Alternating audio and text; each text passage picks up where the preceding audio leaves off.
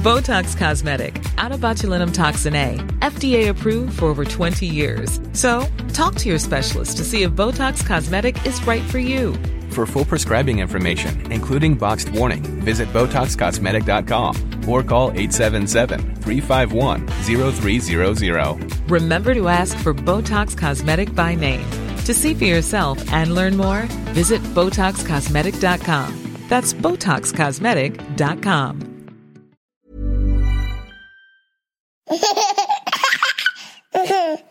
Kia ora, everybody. I'm Jordan, host of the Kiwi Birth Tales podcast.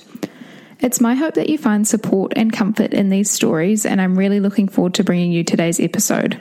Just a reminder before we get started that these are personal experiences and you should always seek medical advice before making any important decisions.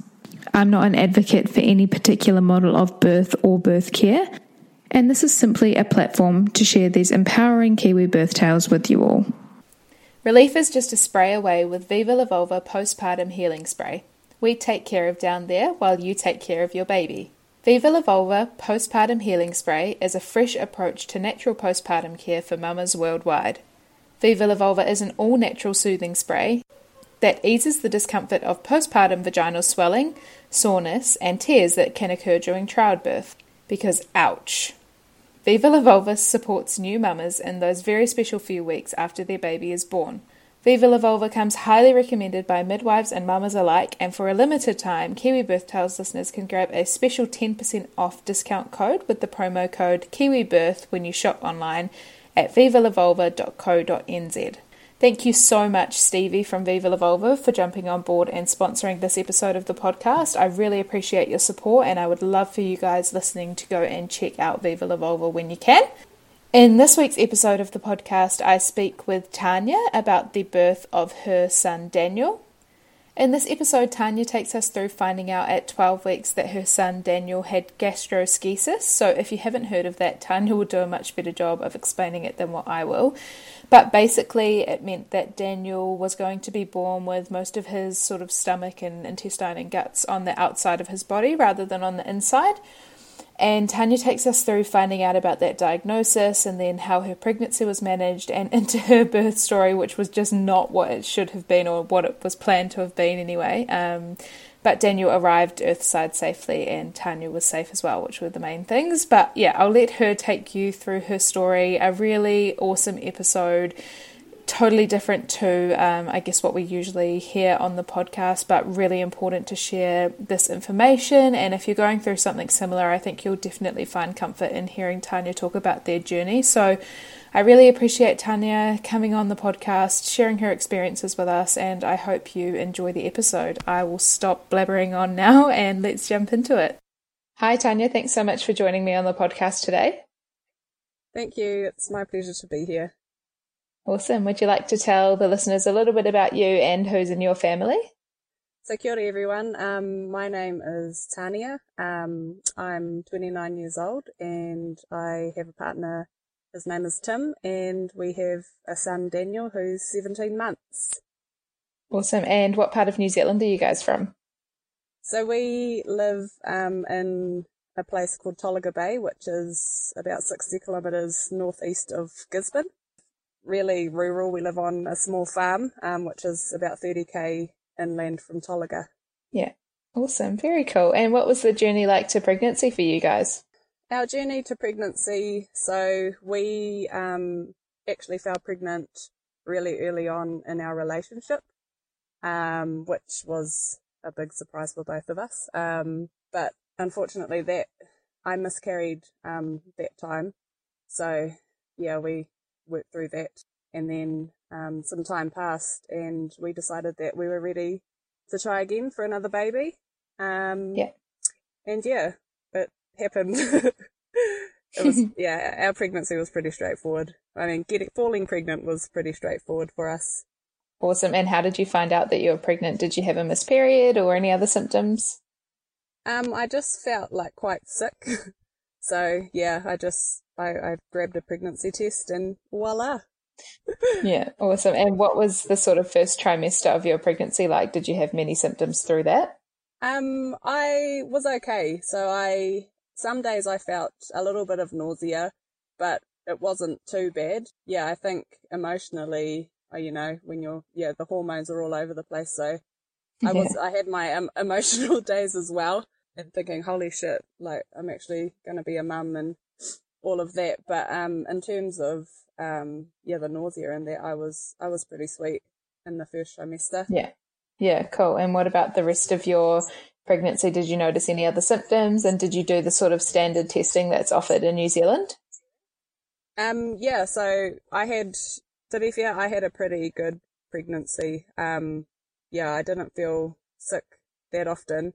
Um, it was only when I felt tired, like I worked pretty much right up until I had Daniel, um, and like traveling because we live so far away, like from Gisborne is where I worked and it's like an hour and a half travel one way. So some days at the end of the day, I did start to feel a bit sick, but yeah, I just found that it was when I was tired that the nausea would come, but otherwise I was fine. Awesome. And did you do the sort of 12 and 20 week scans and did you find out the sex of the baby? Yeah, so um, everything was tracking nicely. Um, I went to my 12 week scan um, and I was told that just go, the sonographer told me going by the scan that it looks like my baby has what they call gastroschisis. What that is, is the abdominal wall hasn't formed properly. So basically his intestines are growing outside of his body. So yeah, we found out at 12 weeks that that was what our baby had. So yeah, that was yeah. a bit, bit of a surprise. Yeah. So that changed the course of my pregnancy. Yeah. And so did you have to have a lot more tests and scans and everything from there or what sort of happened after that?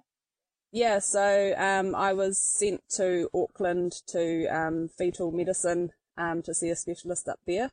Um, and basically all they did was, it was just a, like a more in-depth scan, um, just to look at baby, to see if he was okay and to look at the bowel. So yeah, I was having to fly up to Auckland, um, every six weeks throughout my pregnancy, um, to see the specialist so that they could check on baby. So yeah. yeah, it was, it was quite a busy, a busy pregnancy on top of everything else. yeah. And were you under the care of a midwife or did you have to be under an obstetrician? Um, I had both. So I had, yep. there were actually a lot of, a lot of people involved. Um, so I had my midwife here in Gisborne and then I had, I was also under the obstetrician who I didn't have to see at that point. Um, and then obviously the specialists in Auckland who I had to go and see. And then, um, because Gisborne doesn't have the facilities to um, take care of my baby once he's born, um, because that's with gastroschisis, they can't do anything until the baby arrives. So the plan was that I would go to Hamilton and deliver my baby there. And then once he was born, my baby would then be handed over to the Waikato team um, to deal with the gastroschisis. So yeah. yeah, there were a lot of people involved. Yeah, and how did you sort of process that throughout your pregnancy? Obviously, not something that you sort of expected, and I guess finding out at 12 weeks is pretty early. So, how did you, yeah, process that throughout your pregnancy and try to prepare? Yeah, so it was um, a bit of a shock um, for both Tim and I when we first found out um, this is, you know, what we had in store for us. You know, right from the beginning, you know, they said we had a choice um, if we wanted to continue with the pregnancy or not there was never really a choice, you know. We were keeping this baby. Yeah, I had, I had good days.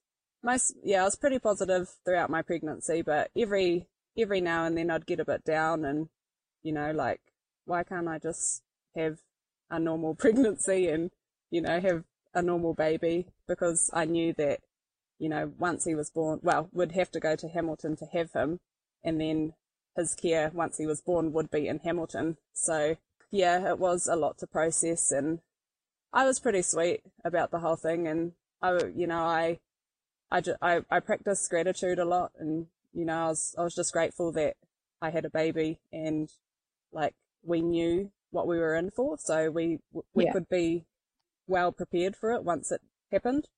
Yeah. Yeah. Yeah, for sure. And did you have much of a I guess, birth plan or, or a way that uh, you were hoping your birth would go? And did you know what the process would be once he was born? What was that like? Yeah, so my midwife and I, uh, we kind of put a birth plan together, but I didn't really like look too, you know, think too much into it. I, I've always kind of believed that, you know, what will be will be. And from what I've been told from other mums that, you know, just, yeah, it's unlikely to go as planned. Um, but we did, we had, you know, our little piece of paper with our plan on it. And then with the Hamilton team, I had to, because it, I could have flown up there to see them, but I ended up just having like a Zoom with them. So with the obstetrician, the pediatrician, um, and the surgeon, I met with them. So firstly, just to meet who they are. Um, and then we kind of talked about our plan. So I was meant to be induced at 37 weeks, um, in Hamilton and yeah, have baby and then baby will be taken to the surgical team where they would assess his bowels and do what they need to do. Um, yeah, yeah, so there was kind of a plan, but yeah, yeah, you kind of just have to let it unfold. Yeah. And did your labour end up starting spontaneously or were you induced? Do you want to take us through that? so I was 36 and five. So 36 weeks and five days. And it was my birthday. So I was at home. It was a Friday. So Tim was at work and we had all our bags packed because on the Sunday, like that coming Sunday, which was two days away, we were meant to drive to Hamilton. Um, and then I was supposed to be induced on the Monday. And so I was at home on my birthday and I thought, right, I'm just to like enjoy my day. I've been like flat out throughout my whole pregnancy. I'm finally on maternity leave. I'm just to stay in bed today and just enjoy doing nothing. And then I, well, I had had pain like throughout that week. I thought, well, they were Braxton Hicks. So that week I was like, oh, okay, these are just Braxton Hicks, like, you know, the tightening, the cramping. And I was okay. So I didn't really think anything of it. And then on my birthday, you know, I was in bed enjoying my, the morning of my birthday. And then I thought, oh, like these Braxton Hicks are getting a bit stronger. And then my back started to hurt as well. And I was thinking, oh shit, wonder what's going on here. But then I thought, oh, if I get up, like because throughout that week, once I got moving around, they went away. And so I got up, um, what did I do? I think I lit the fire, I did the dishes, cleaned up, and my back was still hurting and my cramping was still there. And I had been messaging one of my friends who was also pregnant and she had, she's got like, she had three kids, she was pregnant with her fourth. And she was going to me, dude, you need to go to town, like, just to be safe. And I was thinking, oh, maybe it's nothing. Maybe I just need to harden up. Like, I, you know, I had no idea what I was feeling because I'd never had a baby before. Yeah. and so I thought, nah, because like we live an hour and a half away. I thought, shit. And I was at home by myself. I thought, shit, I better just, and my parents live in Gisborne. So I thought, oh, I'll just drive to Gisborne and just hang out at my parents' house, um, just to be closer to the hospital. And so I messaged him and I was like, hey, I'm just going to go to town. Just, I don't know what's going on, but just to be sure, yeah, you know, just to be safe, just, you know, with baby and everything that's going on with him. And he just messaged back, okay. And so I chucked my bag, my suitcase, my packed suitcase in the car.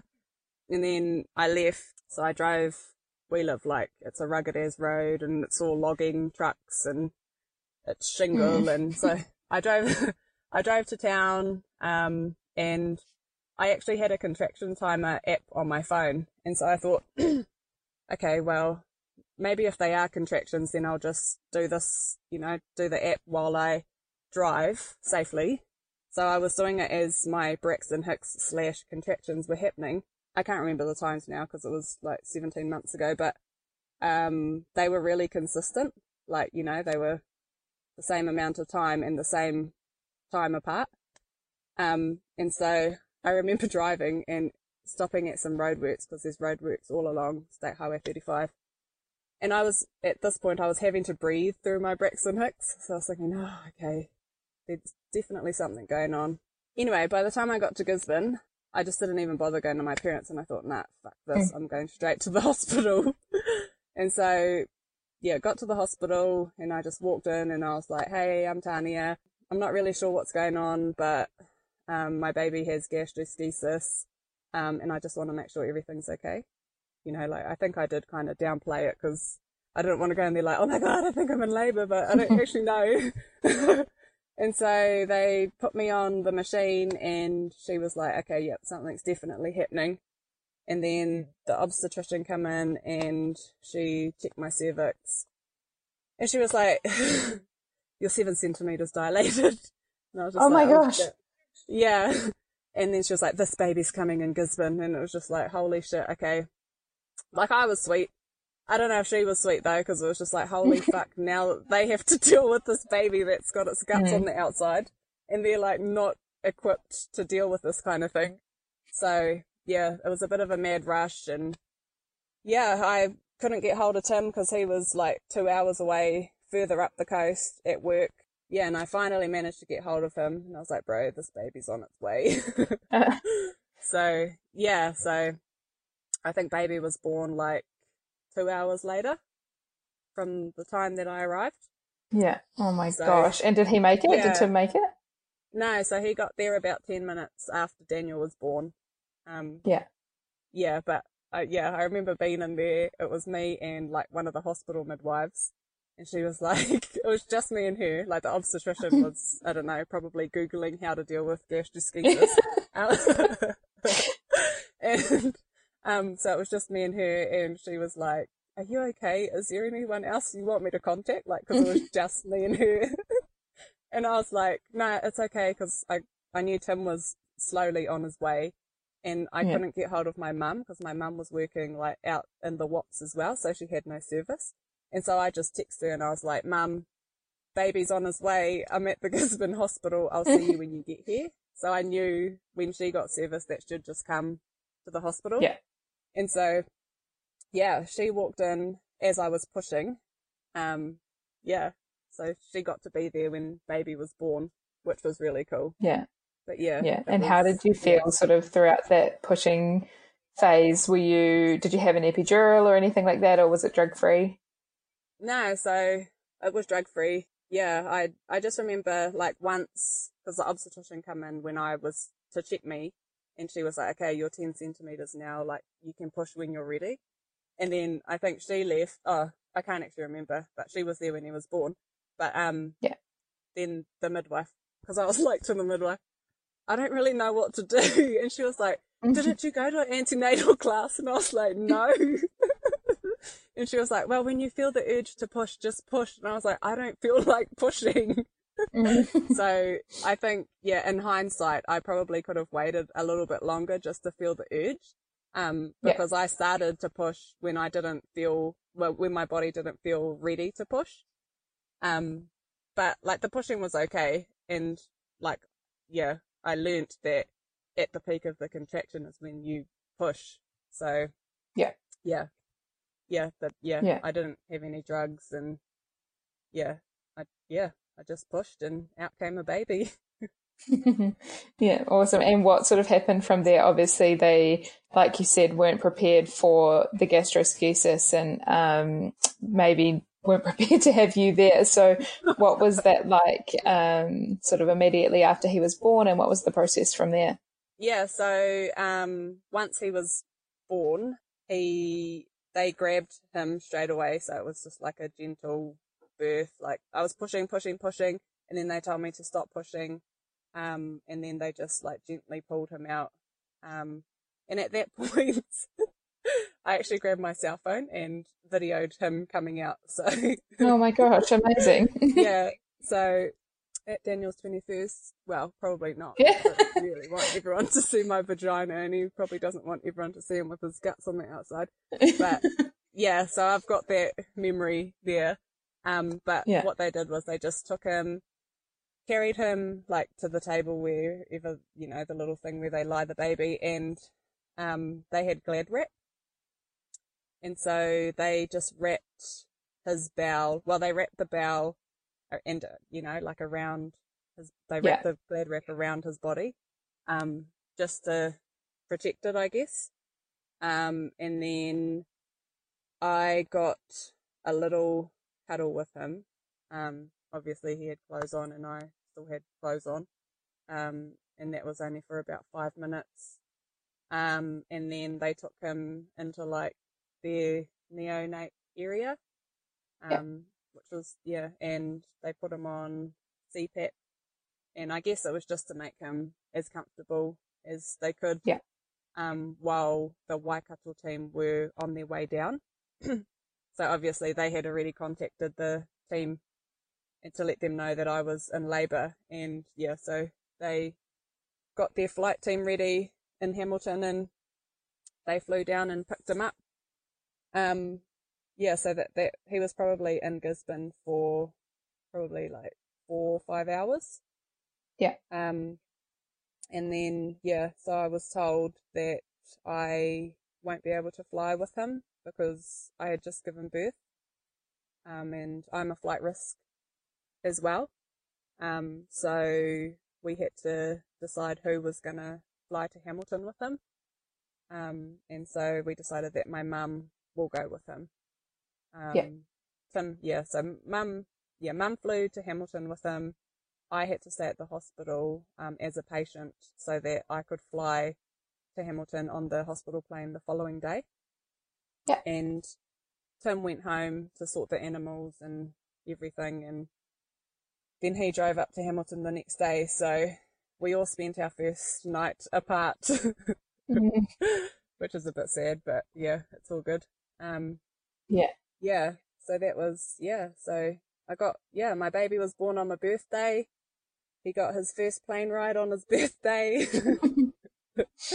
and yeah, I had to stay at the hospital. I was just in the, like in my maternity room by myself and yeah, it was pretty out of it. The adrenaline, you know, like I knew that, you know, it wasn't going to be a normal birth situation yeah. for us. So I knew, so I was okay with it. But it wasn't until I was on my own, you know, like I'd just been growing this baby for nine months yeah. and I didn't have this baby and Tim was gone. Uh, yeah, I was on my own. So it was just like early in the morning, you know, and you can hear other babies crying and stuff. So yeah, it was a bit, it was a bit surreal. It's just like, holy fuck, what just happened? Yeah, so when Daniel got to Hamilton, then they, he pretty much had surgery straight away. Yeah, so they assessed his bowel and then did what they needed to do. Yeah, and did you sort of fly there and then were you able to be discharged from the hospital and just become, I guess, Daniel's parent in the Waikato hospital or what happened from there? Yeah, so they, once I, I flew there the next day, I was told like, you'll be leaving at 10 o'clock in the morning.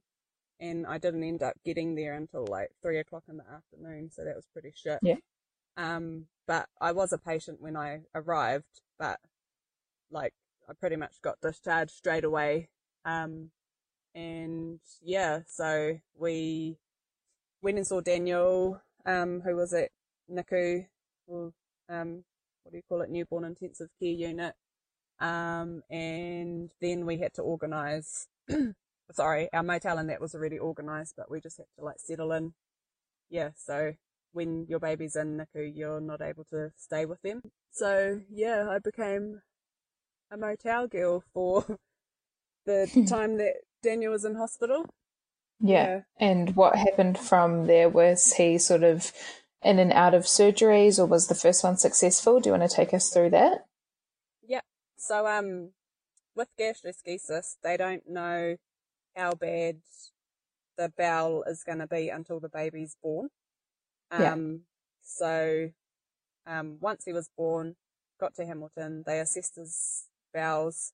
Um, they found that pretty much everything was on the outside. So like his small intestine, his large intestine, um, his bladder, his stomach, his pancreas, his liver, pretty much everything. Wow. Um, yeah, and so, and also what they found was that his small bowel was a lot shorter than the average baby. Um, yeah. so you're meant to have like two or three hundred centimeters. He only had 80 centimeters. Um, and so like with gastroschisis, it can either be really straightforward, and a lot of people think that, oh, sweet, like his gut's just on the outside, okay, all they need to do is just, you know, chuck it back in and then sew it up and he'll be right.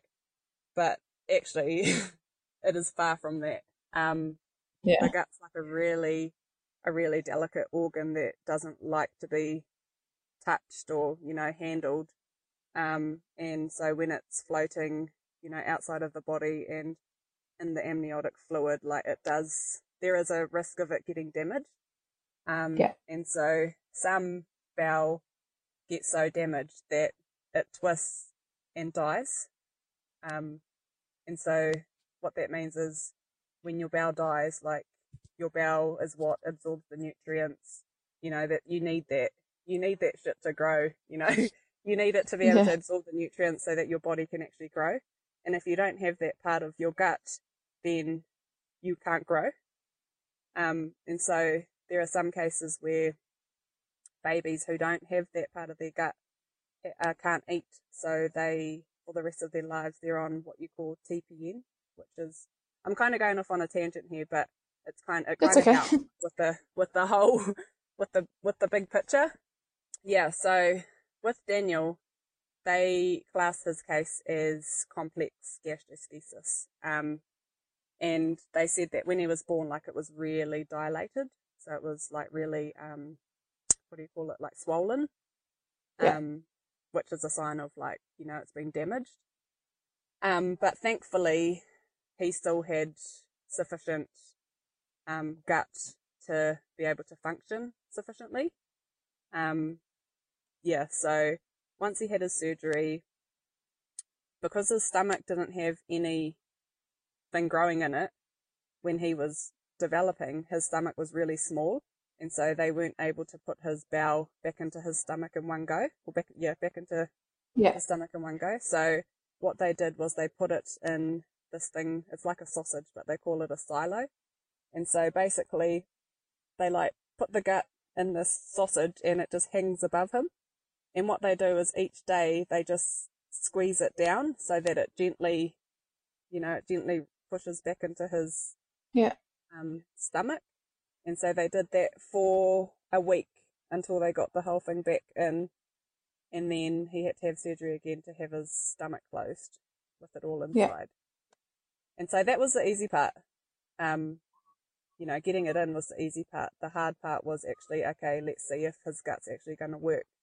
Yeah. And how long did you have to sort of wait for that? Did you know how long the timeline might be that you guys would be in hospital and what that sort of next couple of months looked like? Or it was just a waiting and seeing what happened?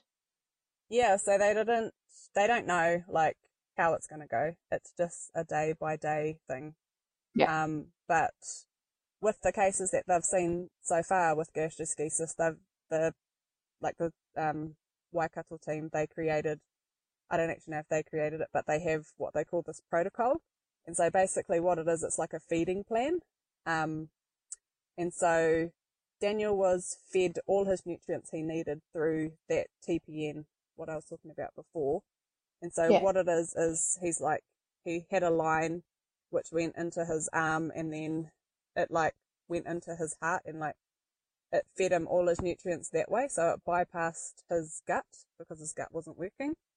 Um, Yeah. so he was getting everything he needed through the TPN and then we were slowly starting him with his um, breast milk. We followed the protocol and he started on like one mil every four hours. Like that's how Wow. like crazy it is. Yeah. Yeah. Yeah. So he was doing okay. Like, and you know, like if they are tolerating it, then you follow the protocol and then, okay, cool, he's tolerating this. Now let's increase it to two mils every two hours and so on and so on. So you just increase it as he tolerates. Yeah. And yeah, so we did that for a while and the surgeons were just like, they were blown away because he was like tolerating, but he actually wasn't tolerating and it, he ended up, yeah, really struggling. And then they found that he had blockages within his gut and then he had to have more surgery to unblock the blockages in his gut. Um, yeah, so he had another surgery. Um, So unblock them and then they put it back in and then you pretty much start from square one again with the Yeah. feeding and the protocol. Yeah. So they didn't know how long we were going to be there for. It was really just a matter of seeing how his gut could handle. Um, yeah. So after he had the blockages unblocked, gut put back in, then we tried again and he was like tolerating but still having some problems, but he was the like the milk was going through slowly. So the surgeons were like, we don't actually know what to do now. Like it's just we just have to wait. And Yeah. they just put it down to the gastroschisis with the gut being damaged and that it just needed time to like heal and to wake up and to start working properly. Yeah. So yeah, that was yeah, that was a bit of a mind fuck. You know, Yeah. just like, okay, I can't really, you know, see where this is going. And then, like, they said to me, okay, you're gonna, we think that you're gonna have to prepare yourself for like a long stay because we can't really do any more. Um, yeah, it's not really getting any better. And we just think that it's a time thing. And so they were talking about moving us from NICU into the PEDS ward, so into the children's ward, um, where we would stay until he was ready to go home. So that was a, that was hard to Mm. process because NICU was like amazing and, you know, I had formed all these great relationships with all the amazing nurses there and, and the other parents as well. Um, and then I went to the PEDS ward to have a look up there and it was nothing like NICU. So I was just like, oh my God, you know, and I was on my own. I was like, Hamilton's like, what, five and a half hours away from Gisborne, six, six, seven hours away from my house on my own, like living in a motel. My baby's Yeah. in hospital. So yeah, it was pretty fucking hard. My Yeah, language. and were you pumping or sort of what were you doing from a f- breastfeeding perspective? yeah, so I was determined um, that my baby was gonna get my milk. Um, so I pumped. Um, so yeah, he, I pumped for three months while we were there. Yeah. Um, and yeah, he got little bits of my milk when yeah he could tolerate it. Um, yeah, so they said prepare yourself for this long stay, and then they were like, they really looked after us, eh? Because I said to them, oh, I'm not keen to move to the peds ward, like, Yeah. and they were like, well, you know, we'll keep you here for as long as we can, but if another baby comes that needs Daniel's bed, then you're gonna have to move. And so I was like, okay, like, you know, I, I can understand that. Yeah. Um, and so we were still in NICU and the doctors were like, okay, we're going to try one more thing. Um, we're going to put him on this antibiotic, um, which one of the side effects of it is it helps with gut motility. So it pretty much gives you diarrhea. And they were like, okay, we're going to try him on this to see if it helps. and I was like, okay, like I'm willing to do, you know, whatever.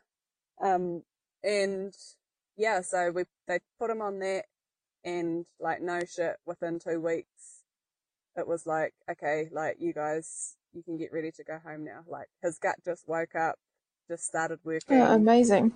um yeah it was it was really amazing um and then yeah by the end of it i was like exclusively breastfeeding him Yeah.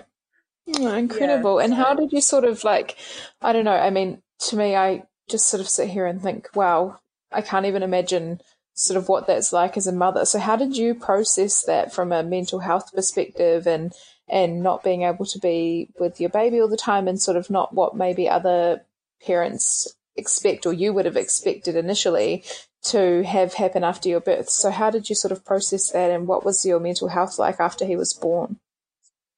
um i was okay like Yeah. I practice gratitude a lot, you know, and mindfulness and, you know, like I I was grateful that I knew about this early on in my pregnancy, so I did have a lot of time to prepare for it.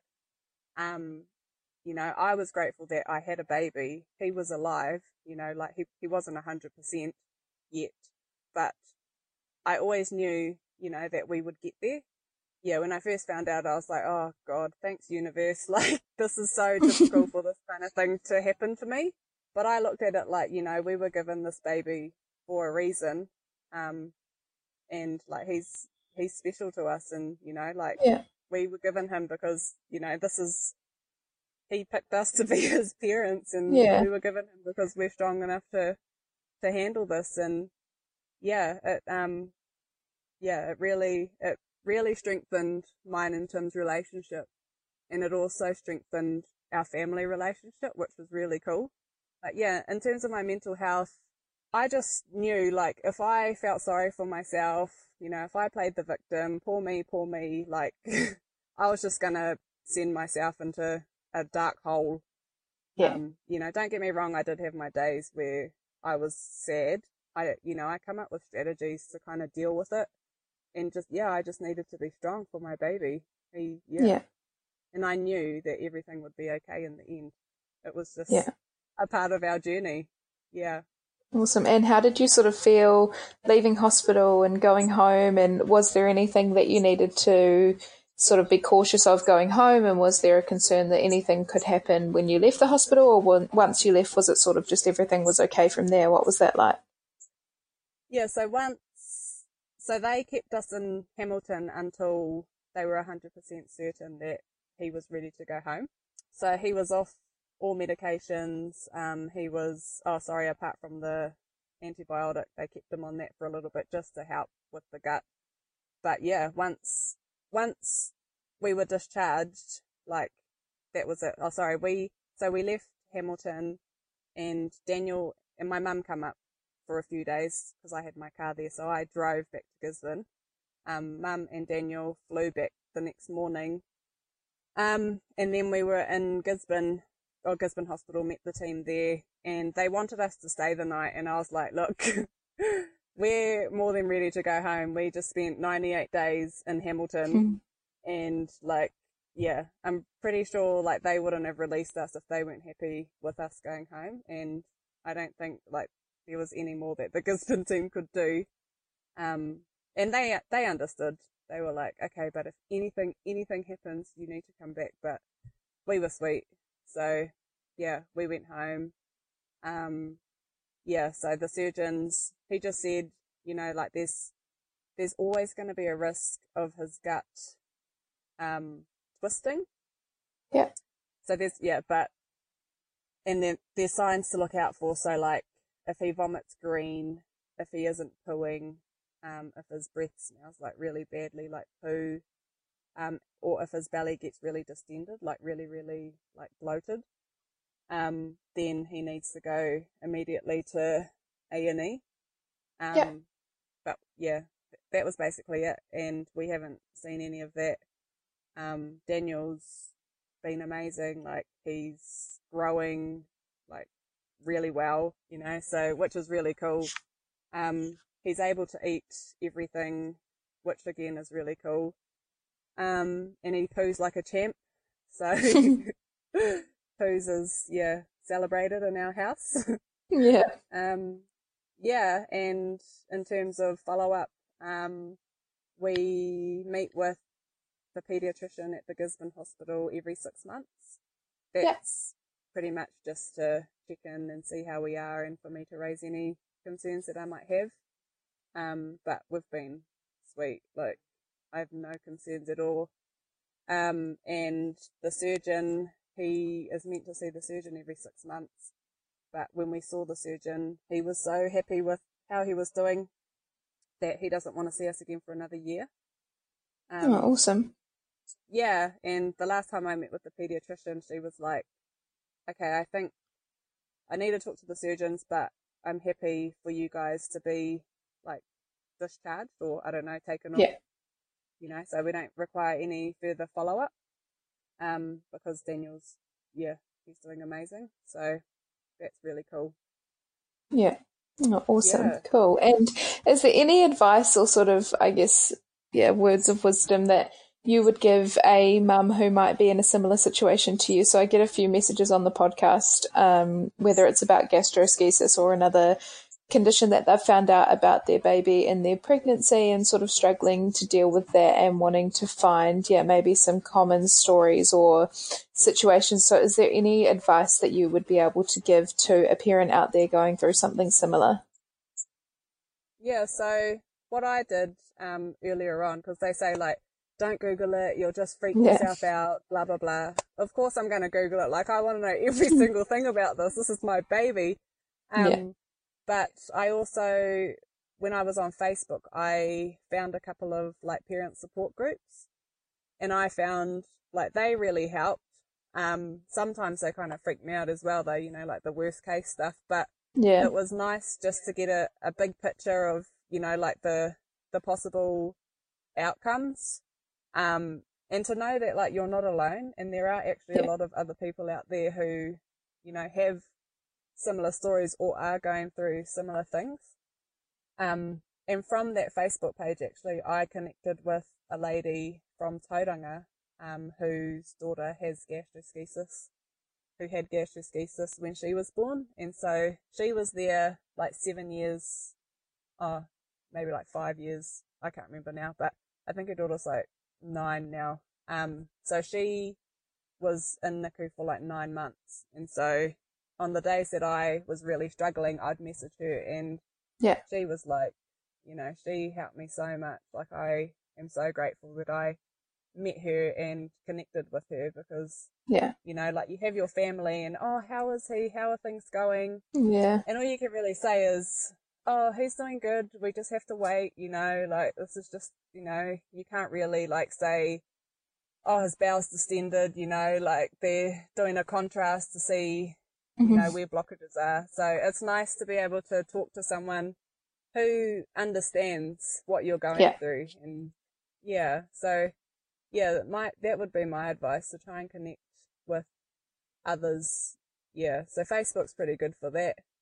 Um, and also just, yeah, practice gratitude, eh? Like, just be grateful, you know, and smiles, like just even smiling, like can turn your whole mood around. Yeah. I found that as well. Yeah.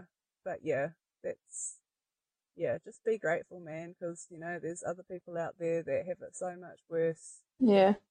Always be grateful. Yeah. Always, always be grateful for what you have. Yeah.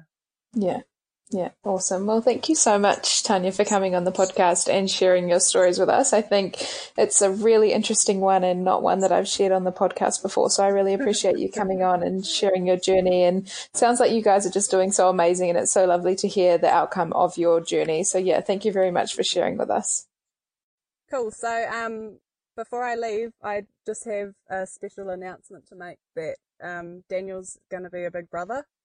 Um, So, yeah, so yeah, we're very happy to announce that we are expecting baby number two um, early November.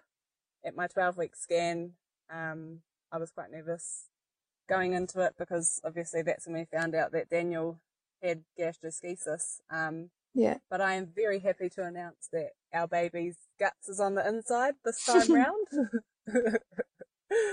yeah, but yeah, I just thought I'd share that with you all. Oh, amazing. Thank you for sharing and congratulations. I think that's the first pregnancy announcement I've ever had on the podcast. So thank you. awesome. That's very cool. Congratulations. Thank you. Thanks so much for tuning in to this week's episode of Kiwi Birth Tales. I hope you enjoyed it. Another massive thank you to Viva La Vulva for jumping on board and sponsoring this episode of the podcast. I really appreciate your support and it makes a huge difference. So I would love for you all to go and check out Viva La Vulva on Instagram. I will be sure to tag them in the post. Botox Cosmetic, onabotulinumtoxinA, FDA approved for over 20 years. So, talk to your specialist to see if Botox Cosmetic is right for you. For full prescribing information, including boxed warning, visit BotoxCosmetic.com or call 877-351-0300. Remember to ask for Botox Cosmetic by name. To see for yourself and learn more, visit BotoxCosmetic.com. That's BotoxCosmetic.com.